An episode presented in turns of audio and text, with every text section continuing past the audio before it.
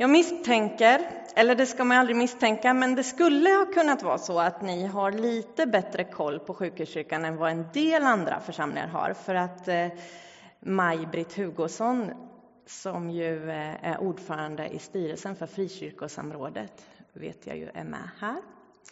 Eh, och Sjukhuskyrkan är ju inte en egen kyrka eller församling, utan jag är anställd av er och ett femtiotal andra församlingar i Jönköping med omnöjd.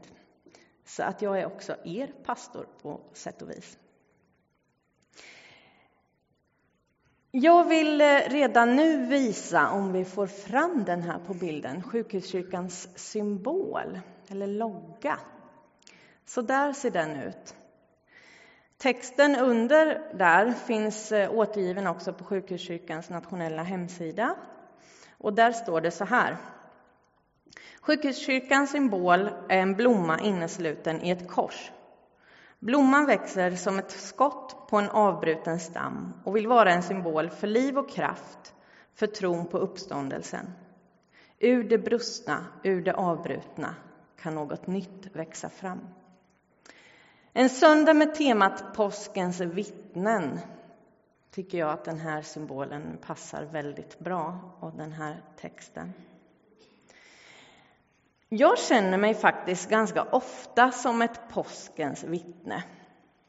Inte så att jag tänker och gör den kopplingen så tydligt och uttalat, men när jag funderar över temat påskens vittnen, då kan jag känna att jag ser faktiskt ganska mycket av påsken, både i mitt liv, mitt personliga liv, men också väldigt mycket i det som nu är mitt arbete. Att möta människor i kris och följa med en bit på vägen fördjupa på något sätt mitt, eh, min förståelse av påskens budskap. Det är att bevittna långfredag, och påskdag.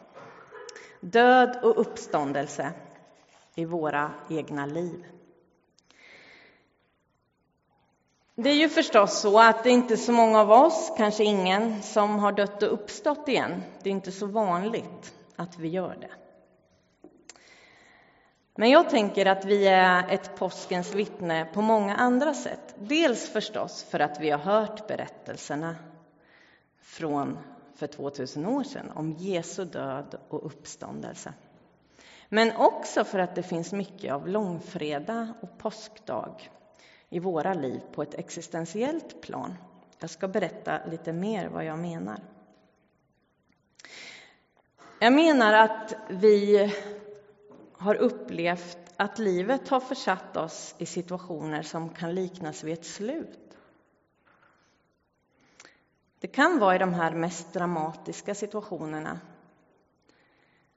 När en av våra mest älskade människor får lämna oss, dör och vi måste lära oss att leva på ett nytt sätt utan den andre.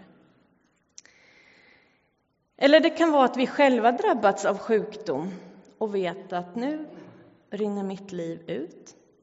Eller åtminstone på det sättet som livet har sett ut hittills. Nu blir det aldrig mera sig likt.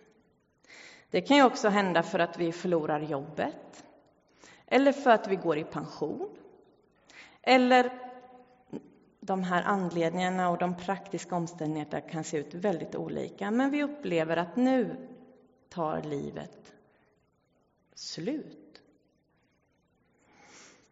Hur ska jag kunna leva igen, inte bara existera? Hur ska jag kunna känna glädje och tillit? Och hur ska jag kunna gå vidare? Inte sällan så kommer de här erfarenheterna också med en upplevelse av att vår tro kommer i gungning.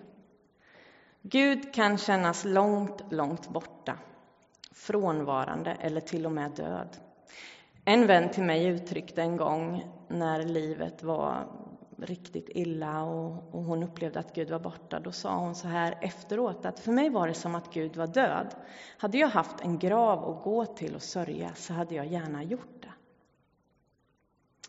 Jag tänker att det är precis som för lärjungarna, den första påskens vittnen. De fick under långfredagen hela sitt liv förstört. I det praktiska, att det var Jesus som dog, men i det känslomässiga och existentiella, att deras liv också blev totalt förvandlat. Vad skulle hända nu? Och på samma sätt händer det att vi gör erfarenheter där Gud dör i våra liv. Och med det menar jag att den gudsbilden som vi trodde på totalt rämnar. En annan av mina vänner uttryckte det så här. När jag gick igenom en kris och i tiden efter så fick jag montera ner min tro till minsta beståndsdel. Och det som har blivit kvar efteråt, det är de delar som tålde livets granskning, livets prövning. Det är vad jag som bär mig idag.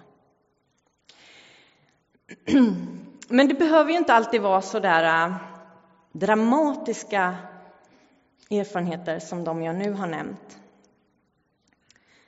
Jag tänker att vi är inte diskvalificerade från att vara påskens vittnen bara för att vi kanske ännu inte har behövt möta så mycket stora kriser och svår smärta i våra liv.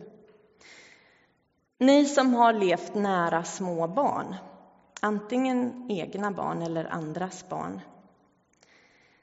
Ni vet att de här upplevelserna av att världen går under och ingen tröst finns att få, de kommer tidigt i livet. Det behöver inte vara så stora saker ur våra vuxnas ögon som orsakar det. Men förtvivlan kan vara bottenlös. Fråga vilken fyraåring som helst så vet de vad förtvivlan är och en känsla av övergivenhet. Men de vet också vad nytt hopp är och ny glädje och att få börja om. Inte alltid, kanske inte ens ofta, har de språk för det. Men de har erfarenheten. Så jag tänker att det här är allmänmänskliga känslor som vi alla kan uppfatta och uppleva. Och vi kan ta fram dem och våga känna på dem. Och det ger oss en förståelse av påsken. Jag vill läsa, ni har hört några bibeltexter innan i gudstjänsten. Eh, och jag kommer framförallt återkomma till den här texten med Petrus och Jesus. Men jag vill också läsa den gammaltestamentliga texten ifrån Jeremia det är Jeremia kapitel 18, vers 1-6. Där står det så här. Detta ord kom till Jeremia från Herren. Gå ner till krukmakarens hus. Där ska jag låta dig höra mina ord. Då gick jag ner till krukmakarens hus och fann honom i arbete vid drejskivan. Ibland misslyckades lerkärlet som krukmakaren formade med sina händer och då gjorde han om det till ett nytt kärl, så som han ville ha det. Herrens ord kom till mig. Skulle jag inte kunna göra med er, Israels folk, så som denne krukmakare gör, säger Herren. Som leran i krukmakarens händer, så är ni i mina händer, Israels folk. Som leran i krukmakarens händer, så är ni i mina händer. När jag hör och läser den här berättelsen om leran på drejskivan och krukmakaren så tänker jag på de här perioderna eller händelserna i våra liv när vi själva eller livet som vi känner det går sönder. Men då vi med tiden också kan få upptäcka att det skapas nytt liv. Att långfredagen inte är slutet, utan att det kommer en uppståndelse.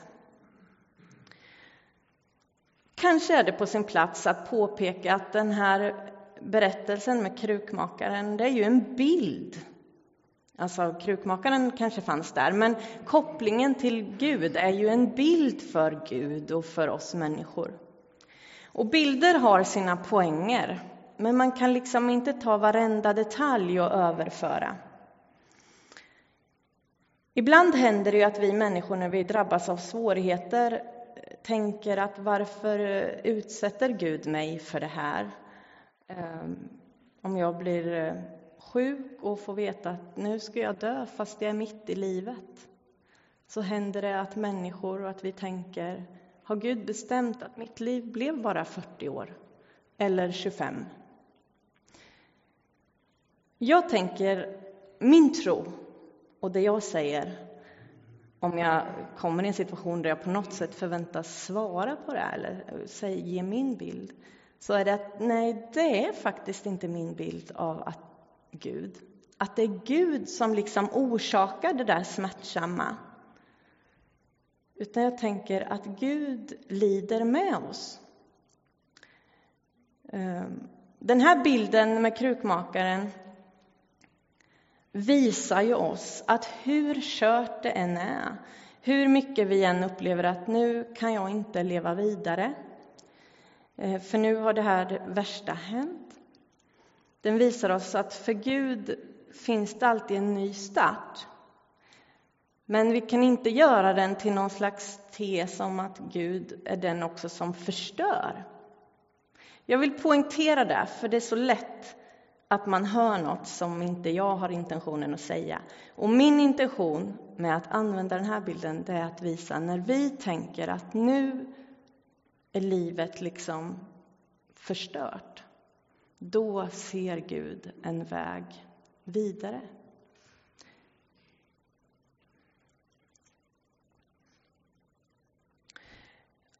Jag tänker att Gud är den som gråter med oss. Det är min tro. Som lider med oss. Som också känner den där ilskan när orättvisor drabbar oss och när vi får våra goda tankar och planer grusade. Men en stor skillnad mellan mig och Gud, det är att Gud aldrig är hopplös. Gud, han ser, om än en snårig liten stig vidare, där jag bara ser ett stopp eller ett slut. Och jag tänker att när vi får ett gott stöd i de här svåra situationerna i våra liv och när vi vågar att ta emot stöd och hjälp så kan vi med tiden få upptäcka att det finns en framtid och ett hopp, för att använda Bibeln och också Jeremias ord. Att det finns en fortsättning. Och de här livserfarenheterna där vi upplever mörker, långfredag, men också med tiden en ny start Tänk att det gick att leva vidare trots det där. Jag tänker att det är påskberättelsen levd i våra liv. Jag vill stanna upp lite vid den här tiden som vi befinner oss i, med, där Petrus och Jesus möts. Tiden efter uppståndelsen. Petrus och de andra lärjungarna har sett sin vardag och det han känner om sitt liv ta slut på långfredagen. Han har sett sin vän, sin mästare, den han följer, den som på något sätt är meningen med hans liv just då. Han har sett honom dö, på ett obehagligt sätt dessutom. Och Petrus vardag förändras förstås. Han har ju levt för Jesus. Vad ska han göra nu? Samma dag som Jesus dör så har han också varit med om en jobbig upplevelse i sig när han har svikit Jesus tre gånger. Han som har sagt att han aldrig ska överge Jesus, han har nu sagt att han inte ens känner honom när någon frågade. Så han har både förlorat den människa som han stod närmast och den som han eh, var beredd att göra allt för. Men han har också förlorat sig själv, sin förväntan och tro på vad han kan, vem han var i den här relationen. Jag tänker att Petrus är den där kladdiga, blöta lerklumpen som blivit helt till intet jord. Men det han inte vet, det är att han är på drejskivan och att det finns en fortsättning. Både för det liv och den vardag som han har sett försvinna, men också för den relation som han har och nu sörjer med Jesus. Tiden mellan uppståndelsen och fram till himmelsfärden är en väldigt märklig tid när vi läser evangelierna. Vi kan vara snabba ibland till påskdagen och då är allt frid och fröjd och vi ska vara jubla och vara glada. Och den här predikan jag håller idag kanske en del av er inte alls har tänkt passar in en sån här söndag i påsktiden. Det ska vara glädje, oreserverad glädje. Men så är det inte den första tiden efter uppståndelsen. Istället är det en tid när lärjungarna är rädda. De låser in sig. Trots att de får möta Jesus flera gånger så låser de in sig och är rädda. Jag skulle säga att det är ganska träffande att påstå att de är i kris. Deras tidigare erfarenheter räcker inte för att hantera den här nya situationen. Livet är sig inte likt. Allt de trodde att de kunde räkna med har ställts på ända. Den här tiden påminner Jesus lite om vad jag skulle kalla ett spöke. Jag tror inte på spöken, men han kommer liksom och går genom reglade dörrar. Han dyker upp när de sitter där och är förvirrade och gömmer sig. Plötsligt är han mitt ibland dem. Han är där en stund, de får möta honom, de får till och med känna på hans sår. Och sen är han borta igen. Det står att de vågar inte fråga honom om det är han, men de förstår att det är han. Jag tänker att det är lite som att vara i en dröm. Jag minns ofta mina drömmar och många gånger när jag har drömt så är det så där att människor som jag har i min dröm, de, jag vet vem det är, men det är ändå inte dem. Jag hade en dröm för ett tag sedan. Jag sa till min syster efteråt, jag drömde och så var det du, fast det var ändå inte du. På det där viset verkar det vara. De känner igen honom, men de vågar inte fråga om det är han. Uppståndelsen är inte så lättsmält för lärjungarna. När Jesus dör på korset, då beskrivs det hur ett mörker faller över jorden. Och det händer mycket grejer. Men när han uppstår igen så är det ingen som riktigt märker det. Det sker i skydd av mörkret. De kommer, ingen har märkt något, för att de ska eh, gå till graven. Och då är han bara borta. Ingen av lärjungarna tvivlar på att Jesus har dött. Men de tvivlar på att han har uppstått igen.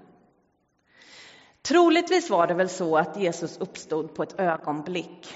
Eller så tog det några timmar där på natten, det vet vi inte. Men insikten om uppståndelsen hos lärjungarna är inte ett ögonblicksverk. Under 40 dagar fram till Jesu himmelsfärd pågår, jag skulle vilja säga att det är en slags kurragömmalek. Lärjungarna gömmer sig, men även Jesus verkar på något sätt gömma sig. Han dyker upp och sen försvinner han igen. Det här mötet vi hörde om mellan Jesus och Petrus, det sker under den här tiden. Johannes berättar att de har mötts vid ett par tillfällen tidigare, så att det är inte första gången de möts efter uppståndelsen, vad vi förstår när vi läser det i Johannes evangeliet. Den här gången är Petrus och några andra lärjungar ute och fiskar. De får ingen fisk och de närmar sig land. Och då står det någon på stranden. Och Johannes förstår så småningom att det är Jesus. Jesus eh, hans, mannen på stranden, som vi nu vet är Jesus. Han säger till dem, åk ut igen och lägg ut näten på andra sidan. Och de gör det och de får massa fisk. Och då när de kommer tillbaka igen så, så känner Johannes igen, eller han förstår att det där är Jesus. Så säger han det till Petrus. Då står det att Petrus tar på sig mer kläder än han hade innan och hoppar i vattnet. Alltså, den där bilden, det som händer där, det är lite svårt att bedöma vad det är Petrus gör. Kanske att vi oftast tänker att han blir ivrig och vill till Jesus, han hoppar i vattnet och, och springer eller simmar fortare än båten. Men jag tänker ibland så här, är det verkligen det? Han klär på sig och hoppar i vattnet. Jag tänker så här, kan det också vara, eller kan det kanske vara, att Petrus inte vågar möta Jesus? Att han klär på sig och hoppar i vattnet tycker jag är ologiskt. De flesta som hoppar i vattnet för att ta sig fort, de drar av sig så mycket de kan. Men det gör inte Petrus. Jag lämnar det där, för jag tänker att det är något som vi kan fundera på och ibland känna igen oss i, den här dubbelheten. Jesus har i alla fall gjort upp en eld och han ger lärjungarna mat, eller att de äter tillsammans, innan han sen eh, tar initiativ till det här samtalet med Petrus, verkar det som. Och han frågar Petrus tre gånger, älskar du mig? Och Petrus säger ja. Jesus frågar faktiskt inte här, tror du på mig? Han frågar, älskar du mig? Gör det någon skillnad? Jag vet inte. Jag vet att vi i vår tid tror väldigt mycket med hjärnan. Tro handlar för oss väldigt mycket om förstånd och att, eh, liksom att det ska vara logiskt och vi förstår hur det hänger ihop. För Petrus handlade tro mer kanske om att lita på, att känna tillit till. Och min erfarenhet är att många av oss, när vi drabbas av kris och av det smärtsamma i livet, av naturliga skäl inte riktigt vet vad vi ska tro eller vem och vad vi kan lita på. Många gånger ställer vi oss frågan som utmanar den delen av vår tro och gudsbild. Vi undrar hur kan Gud tillåta det här? Är inte Gud så nära mig som jag har trott? Skulle Jesus komma och fråga, tror du på mig? Så kanske vi ibland, om vi var uppriktiga, skulle vara tvungna att säga, jag vet faktiskt inte vad jag ska tro just nu. Men Jesus frågar Petrus, älskar du mig? Och jag tänker faktiskt att det är möjligt att älska och att tvivla samtidigt. I våra relationer, framför allt till våra livspartners, men också till andra familjemedlemmar, barn och föräldrar, så kan vi ibland vara trygga och veta, det är inget tvivel om att vi älskar den andra. Men vi vet inte riktigt vad vi ska tro och vi vet inte om vi litar på dem. Det är svårt att känna så, det i sig kan ju vara en kris, men det är fullt möjligt att älska och att tvivla samtidigt. Och Jesus frågar inte Petrus efter hans tro eller teologi eller ens hans tillit här. Kanske för att Jesus vet att de delarna kommer och går hos oss ibland. Jesus frågar efter Petrus kärlek. Det finns tre olika begrepp för kärlek och att älska i, den grekiska, eh, i det grekiska språket som det här är skrivet på, grundtexten. Det första är agape, eller agapos, att älska. Och det är den självutgivande, självuppoffrande, gudomliga kärleken. Den att älska totalt utan reservation och totalt utgivande. Sen finns det den kärleken som vi ibland beskriver som broderskärlek eller systerskärlek skulle vi också kunna säga. Den vänskapliga kärleken.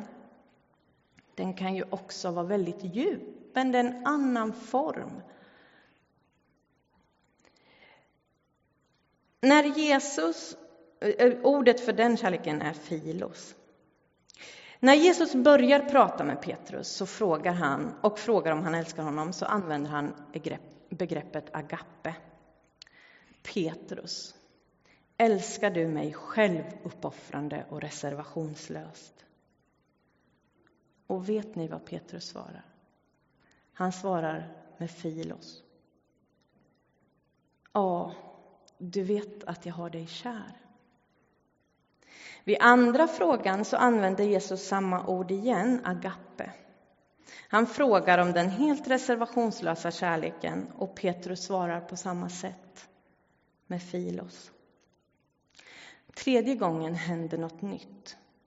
Vem tror ni det är som byter ord? Det är Jesus. Han frågar Petrus med begreppet filos.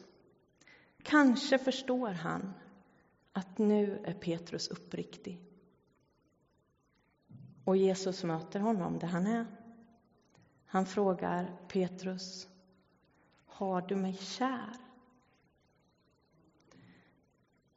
Och Petrus blir bedrövad, står det.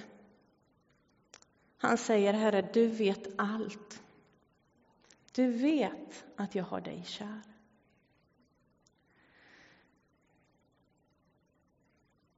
Jesus frågar inte efter Petrus tro och teologi och han kräver inte heller Petrus reservationslösa kärlek.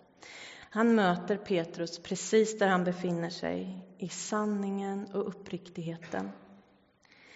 I Petrus förtvivlan över hur allt blev. Och i hans relation med Jesus får han upptäcka att där finns utrymme för både tvivel och tveksamhet. Där finns plats för osäkerhet, för frågor och framför allt för uppriktighet. Jag känner igen mig i berättelsen om den här tiden efter uppståndelsen och i mötet med Jesus och Petrus. Dels känner jag igen att det kan vara så där att långfredagen, det svåra som händer i våra liv, det tvivlar vi aldrig på. Det är så uppenbart och tydligt när livet går sönder. Vi vet att nu är det för alltid förändrat. Men uppståndelsen, att det börjar något nytt, det kan vi tvivla på. Det kan vara så i en svår sorg att vi känner en förmiddag att nu känns det lite lättare igen. Nu kunde jag höra fågelkvittret. Och sen på eftermiddagen är vi tillbaka och så tänker vi, nej, det är inget som har förändrats. Uppståndelsen kan vi eh, tvivla på, men den är inte mindre sann för det. Jag kan också känna igen mig i osäkerheten, kurragömmaleken och den här dubbelheten som jag målade upp när Petrus hoppar i vattnet av någon anledning.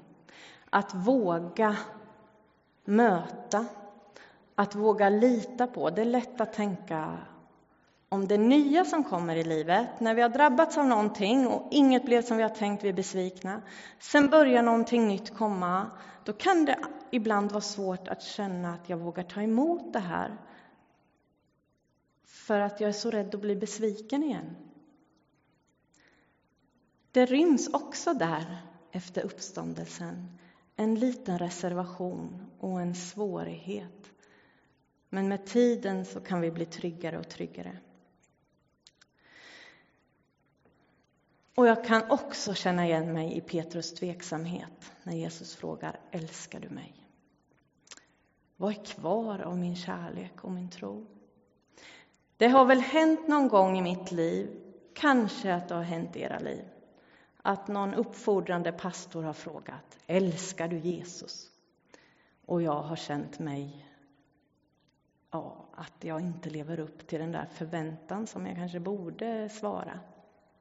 Men berättelsen om Petrus visar mig att det finns utrymme också för tveksamheten när den finns i våra liv. Och kallelsen, förtroendet som Jesus visar Petrus, det finns kvar. När det har visat sig precis hur det står till och Petrus har fått både bekänna sin tveksamhet men också sin kärlek då ger Jesus honom ett förtroende och en kallelse. Och det kan vi få känna igen i våra liv också. Att Gud ger oss förtroendet, ger oss möjligheten att också få bli använda av honom. Kanske finns det någon mer här som kan känna igen sig i de här sakerna och i så fall är vi i gott sällskap med påskens första vittnen. Tvärsäkerheten var bortblåst, skulle jag vilja påstå. Istället föddes det en djupare förankring som under de kommande årtiondena i Petrus och de andra lärjungarnas liv fick församlingar att växa, att slå rot och blomma. Och det i sin tur gör att vi har idag de här berättelserna. De finns för oss och för människor över hela världen att tolka våra liv utifrån och igenom. Och det är berättelser som tillsammans med våra liv och våra erfarenheter vittnar om det som vi läste först i sjukhuskyrkans lilla text. Nämligen att ur det brustna, ur det avbrutna kan något nytt växa fram. Och det får vi lita på, får vi tro på, får vi leva efter. Och det får göra oss till påskens vittnen där vi är. Vi ber. Jesus, jag tackar dig för att du vet vad det är att lida.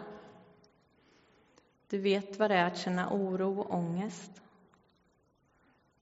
Men du vet också det som vi ibland tvivlar på, att det finns en väg framåt, att det finns uppståndelse och nytt liv. Tack för alla de gånger i våra liv som vi har fått se det, både i naturens skiftningar så här på våren, när det börjar växa och spira igen, men också i våra liv. Allt ifrån de här små erfarenheterna som vi gör, där vi blir besvikna men ganska snart ser att, att det blir bra igen. Men jag tackar dig också för att ibland så har vi fått uppleva uppståndelsen i de här stora, svåra kriserna i våra liv. Herre, hjälp oss att se dig och följa dig. Hjälp oss att älska dig, även när livet gör ont. Amen.